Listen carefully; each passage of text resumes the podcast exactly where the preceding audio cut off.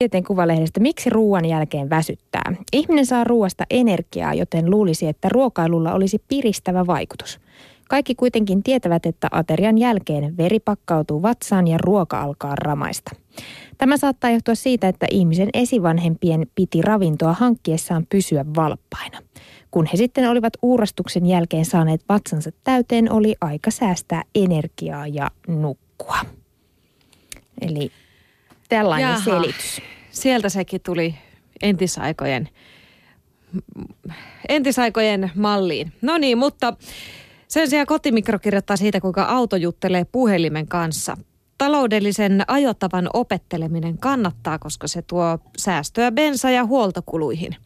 Opettelemisen apuna voi käyttää Automatic-laitetta, joka on tosi toistaiseksi saatavana vain Yhdysvalloissa. Tämä Automatic liitetään samaan liitäntään, jota mekaanikot käyttävät tutkiessaan ajotietokoneen tietoja. Laite välittää Bluetooth-yhteyden kautta auton tietoja iPhone- ja Android-puhelimiin.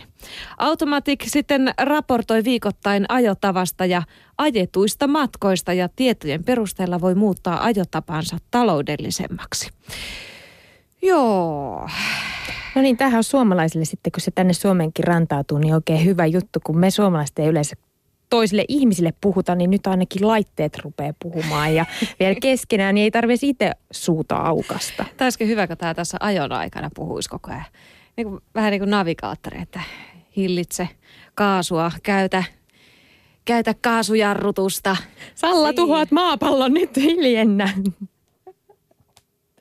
No joo, mutta onko sulle Salla käynyt nyt niin, että oot salasanan päässyt unohtamaan joskus työpaikalla tai jossain Joo, muulla? joo, joka loman jälkeen käytä. Kun lomalta palaa takaisin töihin ja on unohtanut salasanan, mutta mä oon kuullut, että se on hyvä lomamerkki. En tiedä. No se voi olla totta, mutta Tiedelehti kertoo tällaisesta uudesta ö, salasana-ajatuksesta, joka siis korvaisi tavallisen salasanan. Otsikko kuuluu, että unohda salasana, käytä sala-ajatusta. Tietotekniikka tulevaisuudessa meidän ei tarvitse muistaa kummallisia salasana-rimpsuja, jos alamme kirjautua tietokoneelle ajattelemalla. Salaajatukseksi sopisi aivoaalto-hahmo, jonka tuottaa aivosähköä mittaava EEG-laite. Aivoaallot ovat jokaisella yksilölliset ja siksi ne kelpaavat henkilön tunnistamiseen.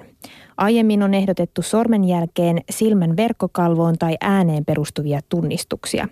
Biometriset tunnisteet peittoavat salasanat, koska niitä ei voi unohtaa saati varastaa.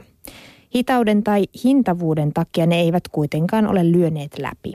Aivoaaltojen mittaus tulee jo verrattain halvaksi. Tavallisiin kuulokkeisiin liitetyn EEG-laitteen hankkii 75 eurolla ja sen voi kytkeä tietokoneeseen langattomasti Bluetooth-yhteydellä. Yhdistelmä toimii hyvin, osoitti Kalifornian yliopistossa Berkeleyssä työskentelevä John Chuang ryhmineen. Koehenkilöiden aivoaallot erottuivat toisistaan silloin, kun he keskittyivät mielessään samanlaisiin tehtäviin sekä silloin, kun he saivat miettiä omiaan, kuten kuvitella laulavansa suosikkilauluaan. Tunnistusvirhe supistui yhteen prosenttiin, kertoo Berkeleyn tiedote.